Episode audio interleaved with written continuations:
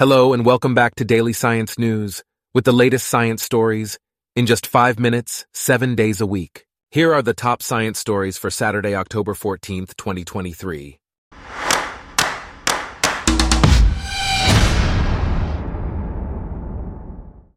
Today's episode is brought to you by Blogcast, your personalized audio feed, available on iPhone and Android.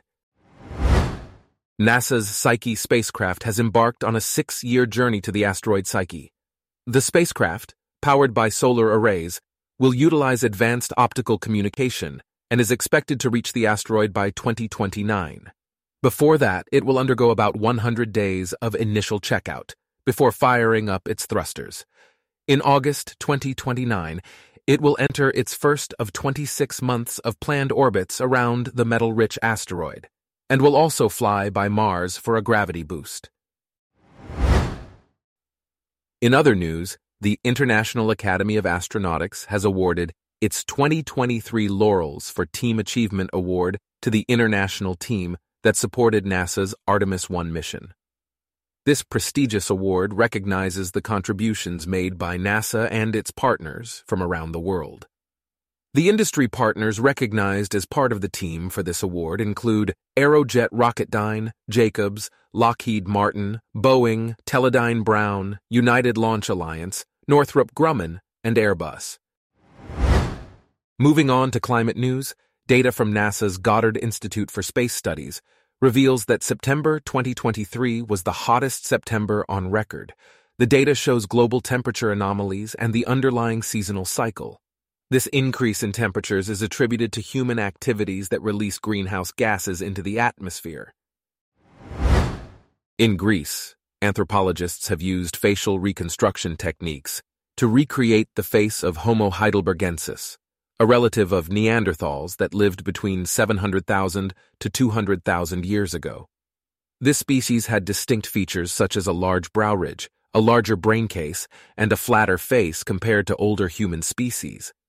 Fossils of various animals with butchery marks have been found at sites where Homo heidelbergensis fossils were discovered. The reconstruction was based on the well-preserved skull from Petrolona, which is one of the most complete human fossils from the Middle Pleistocene. Meanwhile, scientists have made an extremely rare discovery of fossils at Lake Powell, including skulls and teeth from mid-sized herbivores called tritylodonts. This finding is considered one of the most significant vertebrate discoveries in the United States this year. These fossils will provide valuable insights into the past and the evolution of mammals. They will be studied for years to come and will be housed at the Prehistoric Museum in Utah. In a study conducted at Duke University, researchers have identified glyphosate, the active compound in Roundup, as a potential contributor to chronic kidney disease in Sri Lankan communities. The study found that glyphosate can form and persist in water and soil when it comes into contact with certain trace metal ions. Elevated levels of fluoride and vanadium were also detected in the drinking water of communities with a high incidence of the disease. Next, a study from the University of Michigan reveals that migrating birds face challenges in navigation when solar storms and other space weather disrupt their ability to sense. The study examined the migratory patterns of nocturnal birds over a 23 year period and found that during geomagnetic disturbances, there was a decrease in the number of birds attempting to migrate. The birds that did migrate during disturbances experienced difficulties in navigating their usual routes. Additionally, a study has uncovered that soldier ants may be influenced by the insect version of the blood-brain barrier.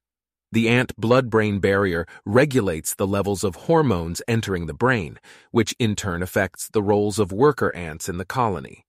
When the ants lack an enzyme to break down juvenile hormone esterase, juvenile hormone reaches their brains and reprograms their behavior. This study conducted in fruit flies suggests that other mechanisms may regulate hormone levels in different organisms.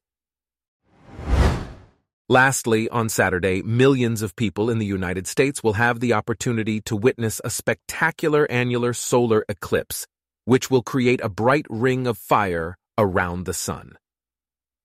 NASA advises people to use special eclipse glasses or solar filters to safely view the event.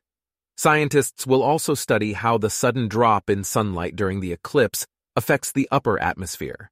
The eclipse will be visible in several states across the U.S., as well as in the Yucatan Peninsula and various countries in Central and South America.